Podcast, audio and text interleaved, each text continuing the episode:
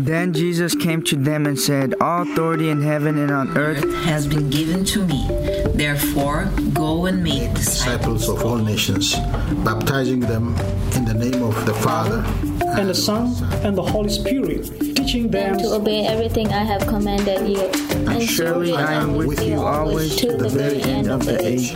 Welcome to Exploring Missions, connecting mission needs with those equipped by God to meet those needs, across the world or across town. And now, the host of Exploring Missions, Bert Harper.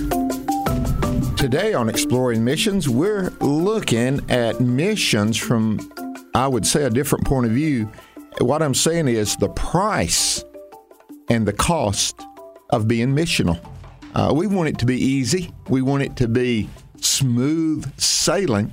But when you look at Paul's life as a missionary, it was everything but easy. He gives a list of all the things that he went through to the Corinthians, beatings, shipwrecked, stripes, executed, left for dead, stoned. Even got snake bit there. Got snake bit. He did. And so when we say mission, sometimes we get a little bit, it is adventurous, it glorified a little bit, but Paul, when you look at Paul and his missionary effort, there was a price to pay. This is Bert Harper, and our co-host is Nathan Harper. Nathan, thank you for being with us. It's great to be here.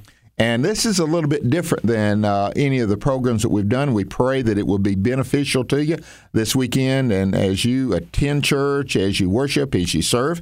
And we have a guest with us today, and he's connected here. And if he starts speaking, some of you would probably recognize his voice. At the top of the hours, many times we hear some news reports from Chris Woodward. Chris, welcome. Thank you very much. It's a pleasure being here. Well, I'm glad you're here. And I asked you this, a few days ago.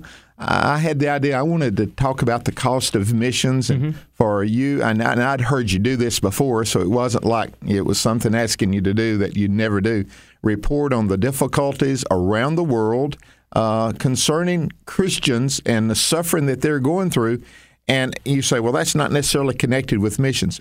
If you're a believer, you're a missionary. I know some churches, matter of fact, when you join that church, they print you up a card as a missionary of that church. To be a member of that church, you have to be a missionary for that church, for the gospel. And so all of us are. Matter of fact, witness means martyr in the Greek. So we're talking about some issues today that I hope will cause two things to happen. Prayerfully pray for our brothers and sisters in Christ who are truly suffering for Christ, and overcoming the barriers that is hindering the gospel to go in certain areas. Those are goals, Nathan. I think those are worthy goals. Amen. I mean, we need to remember those of our brothers and sisters who are in chains. I think in the book of Hebrews it says that literally those that are in prison for their faith, or those that are suffering under oppression of some kind and persecution. We need to remember them, and through prayer, sometimes through giving and even taking certain action, we can do that. And so, Chris, we ask you to give us some reports of the persecution that's taken place throughout the world recently. And we can always remember way back the 5 missionaries that died in Ecuador back in the 50s. And what happened because of that persecution and their death? Guess what happened to mission effort? It did not go down. It exploded. People said, if those kind of men would give their lives for Christ, we can too. And so the mission effort exploded. And we've heard that about the blood, of the saints. And we are the seed of the church. Is the seed of the church. Yep.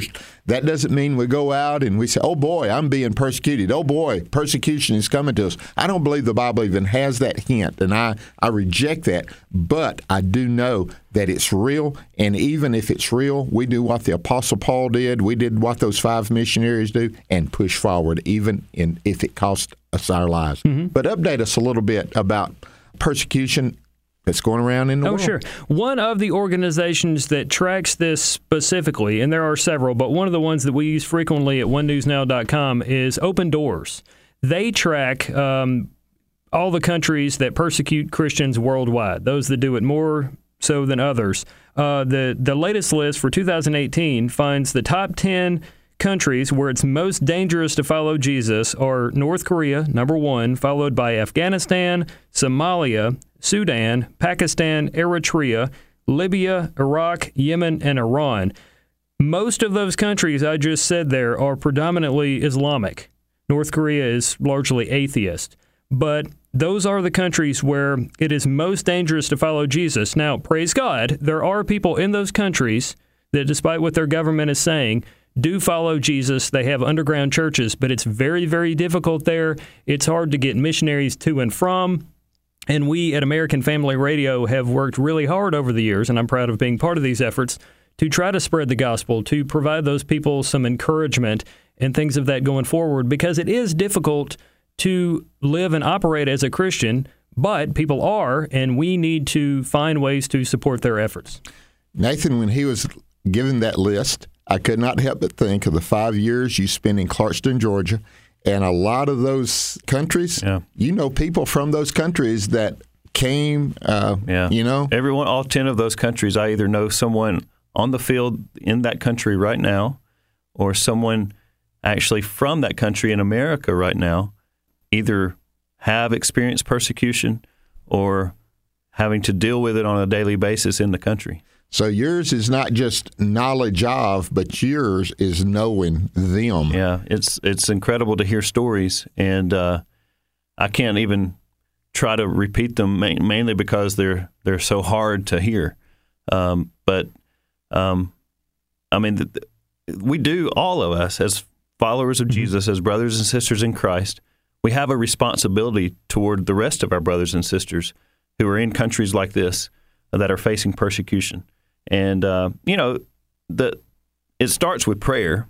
Sometimes there are more things we could do. Sometimes there's nothing else we can do except through prayer. But to be aware of this is super important. You know, recently, even in North Korea especially, we've had some or two released. Praise the Lord for that. Pressure, political pressure put on them as much as can be. I praise God for that we would have a State Department, and our Secretary of State is a Christian. That's great, and you can hear him. He spoke recently at the issue of the persecuted church around America. He and our Vice President both spoke and shared about what their heart's desire was to give relief for these Christians who are in these countries. And when you get relief for them, guess what happens? The possibility of an unhindered gospel grows. And so you got double. You get double with that, Chris. You get these who are not suffering as much, but you also get the freedom of the gospel to be shared a little bit more. So it's would you say it was compounded that way, Nathan? If that does happen, yeah, I'll say so. And but at the same time, it's really amazing to see how God is, even in the middle of persecution, is working to grow his church and to see new disciples being made. So the power of the gospel over all barriers. We do Exploring the Word, and we've recently gone through the book of Acts. And one of the themes of the book of Acts is the triumph of the gospel over all barriers. And that includes religious persecution and governmental persecution, because you see both of them in the book of Acts. So when you see these countries going through that, and it gets at Open Doors, you can do that. I think you should put them on their prayer list, Chris. Oh, sure. And something else we should pray about are the Christian women, because Open Doors found this too. The most vulnerable population in the world is Christian women when it comes to persecution. And I think that's often lost. We get lost in maybe the rankings of the countries, and this country is doing that, or this is happening there. We're trying to make that better. But we tend to forget maybe the demographics of the Christians that are persecuted. And you talk about the book of Acts there. One of the first home churches in, I'll say, Eurasia was the young lady, the dye maker, that Paul encountered. She goes up, when you read the history of that lady, she is pretty much the one that opened up her home for Paul and other missionaries in that area to come and have Bible study, invite people to church, and share the gospel. Philippi, Lydia, what a great lady. And she throws a kink into a lot of people's leadership style. She was the leader of the gathering there, and she had great influence. So, but when you talk about the Christian women, they're the mothers too. So guess who suffers along? Right. Guess who suffers? If the mothers suffer, I know who else suffers, and that's the children. Yeah, there's the women do have it. It's double hard for Christian women under persecution. I know of a lady who moved into our neighborhood there in Clarkston, Georgia, as a refugee from Iran. She's a Christian, and she moved to the U.S. as a refugee because her husband had been martyred in Iran for spreading the gospel for as an evangelist, and so out of desperation she had to remarry to help provide for her family. And the man she remarried was also a Christian, although he was more as a baby Christian and didn't have a lot of discipleship. So we were coming along beside them and trying to disciple them. But just to hear the hardship and the struggle that she and her family went through. Because of that, just really drives it home that women are doubly persecuted. And so when you hear these stories, Chris, you update them quite often. Are there other countries or other people that we need to be mindful of to pray for? Yes. One of the names that's been in the news frequently for weeks now has been this Pastor Andrew Brunson that is now under house arrest or has been under house arrest in Turkey. He was actually imprisoned on charges that he was trying to, he was part of some espionage, things like that, charges that he denies. The Trump administration believes him. They've worked tooth and nail for days now, weeks really, to try to get him released. And there have been some claims that maybe that was why he was put on house arrest versus he was kept in prison. But the Trump administration has announced financial sanctions against two Turkish officials at this point, but certainly there are many more that are connected with him being in prison. Right. Basically, basically think of like the Justice Department head and the Secretary of State of Turkey, those individuals. And what the Trump administration has done is to try to make it hard for them to have money over here or have some investments over here, things like that. So they're trying to hit him in the wallet to try to help Pastor Andrew Brunson, but he's just one of many examples. When you go to onenewsnow.com, there are what I call tabs at the top of the page, and one of the tabs is persecution. So if you were to go to onenewsnow.com today or at any point in your convenience, you would see the various stories that we have filed for months, going back months. Bill Bumpus is one of our reporters that covers this, does a great job. And you'll see the various stories, including the Pastor Andrew Brunson that I just mentioned there, who is being persecuted for his faith. Now, he's been over there for decades. He has a heart for the people of Turkey. He wants them to follow Christ, to hear about Christ, and he wants to stay over there. And the Trump administration is trying to help him have the religious freedom. He was mentioned in the recent Ministerial for Religious Freedom, which our Secretary of State, Mike Pompeo, and Vice President Pence appeared at, as well as Sam Brownback, who's now basically the ambassador for international religious freedom. Nathan, Turkey's an unusual place, and a place that's more severe in persecuting Christians in Turkey is Syria. So we've had a lot of Syrian refugees go to Turkey, and what's happening there? Yeah, so one thing, just kind of take a step back, is to understand there's kind of from two directions that persecution might come. Sometimes it's both. Sometimes it's one or the other. You have typical, what you would say is governmental persecution, where the laws of the land or the way that the laws are enforced specifically target and persecute Christians. And that's what we're kind of referring to, like in Turkey, that's been happening increasingly in the last few years, somewhere like North Korea and places like that. And then you might find another type of persecution where it's more grassroots, kind of local, community-based, or maybe there's a terrorist group or radical religious type group that's focusing on the Christians in their area, and they're persecuting them from that side. That would be like more like in Syria, where ISIS would come in and try to take over areas where Christians were living. So, and then other places you might have both combinations of things. So sometimes it's from the government, sometimes it's from just regular people in the area that persecution starts from. But in Turkey specifically, last year or two, we've seen a lot of Western American Christian missionaries being deported and sent home, not allowed to come back into the country, a few imprisoned. I even have a friend there that had spent time, small amount of time, but just being questioned in jail, that sort of thing. And praise God, they're still able to serve there. But, what's interesting with what happened in Syria is the refugees going into Turkey, and not just from Syria, but from other places, especially like Iran. There's a lot of Iranian Christians now as refugees in Turkey who are spreading the gospel.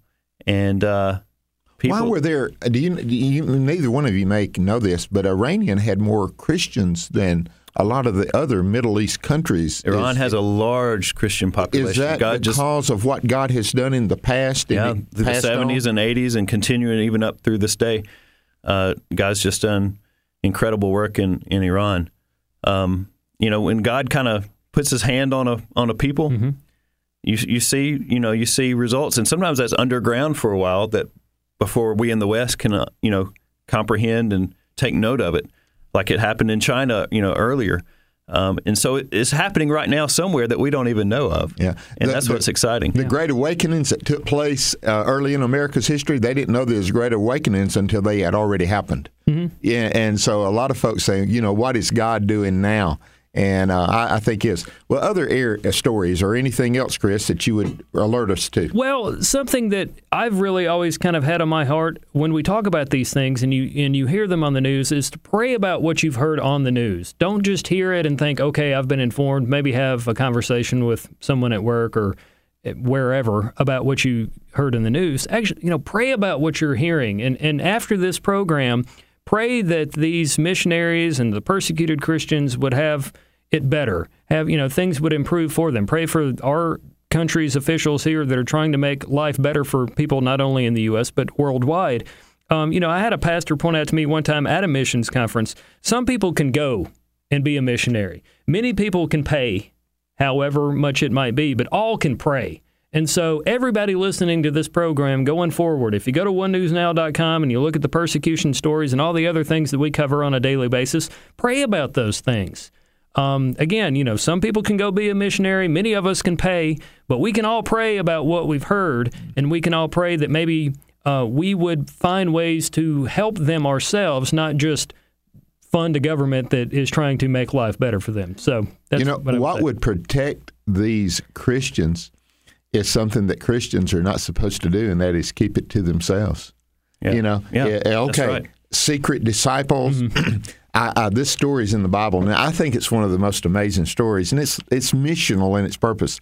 Jesus said, I must go through Samaria. We know that.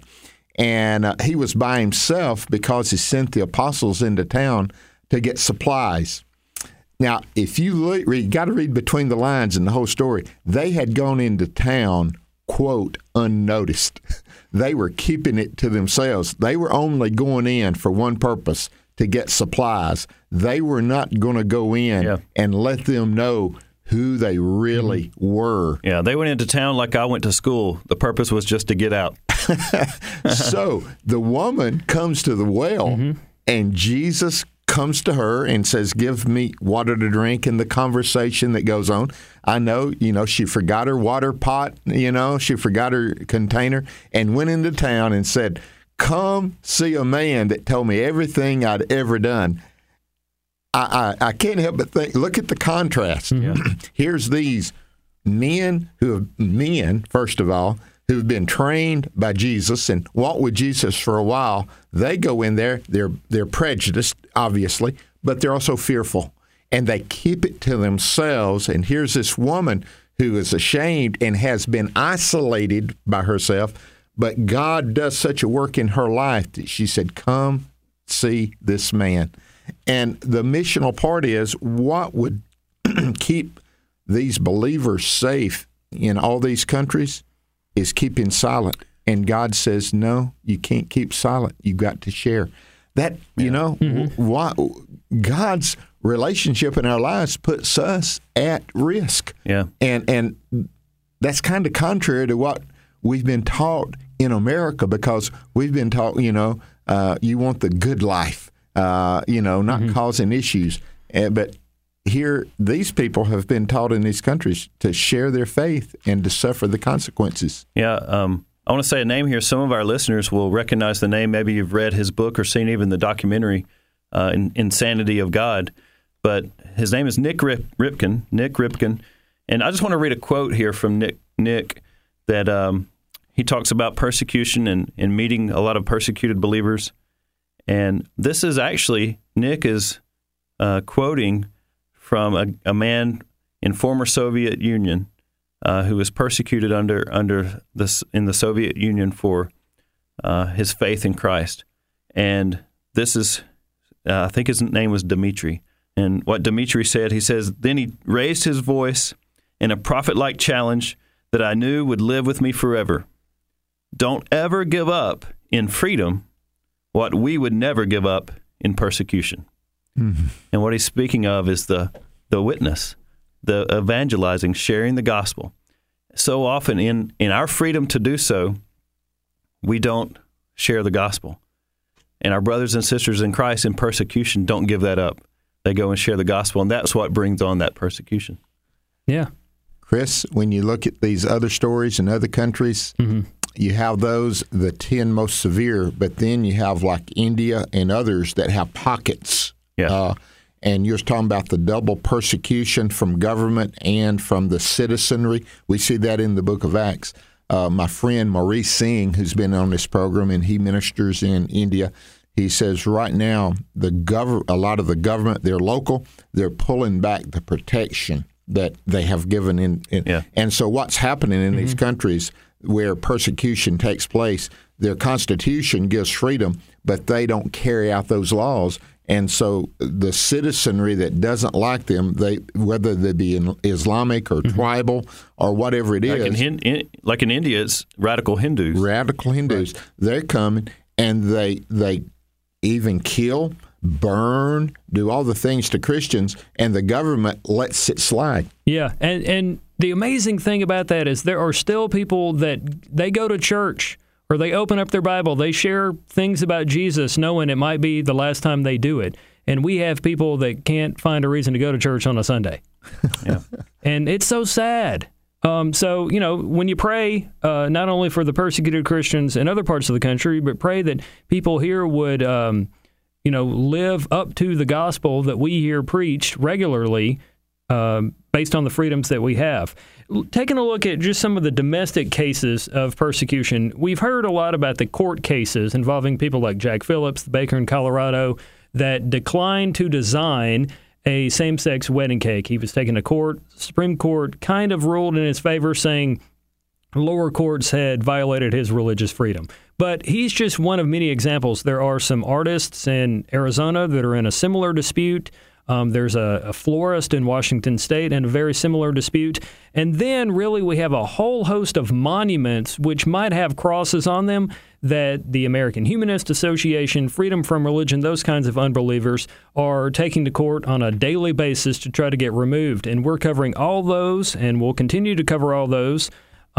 So pray for us that we can have the strength and be encouraged and continue keeping on doing what we're doing. And again, the purpose is, you say, well, that doesn't sound severe. The whole idea is an unhindered gospel, and it chips away a little by mm-hmm. little by little. One of the saddest stories I think I've ever heard was during the Nazi, takeover of Europe. And they would, especially the Jews, and they would load the Jewish people after they had put them together in villages in the ghettos that they would call them, and they got tired of them being there, and it was the Jewish question, and they would load them, and they were taking them to, quote, work camps, mm-hmm. which was really death camps. And word was beginning to get out of what was really happening, but they were going, and especially when they had put them in the, quote, cattle cars, and just packed in. Eric Metaxas in the book Bonhoeffer talks about what would happen as on a Sunday when the churches in Germany were meeting, that a railroad, going close by there that was, taking the Jewish people and others, there were mm-hmm. others also involved, right. taking them to these death camps, then they would see a church, and they knew caring people were at churches, and they would cry out and cry out.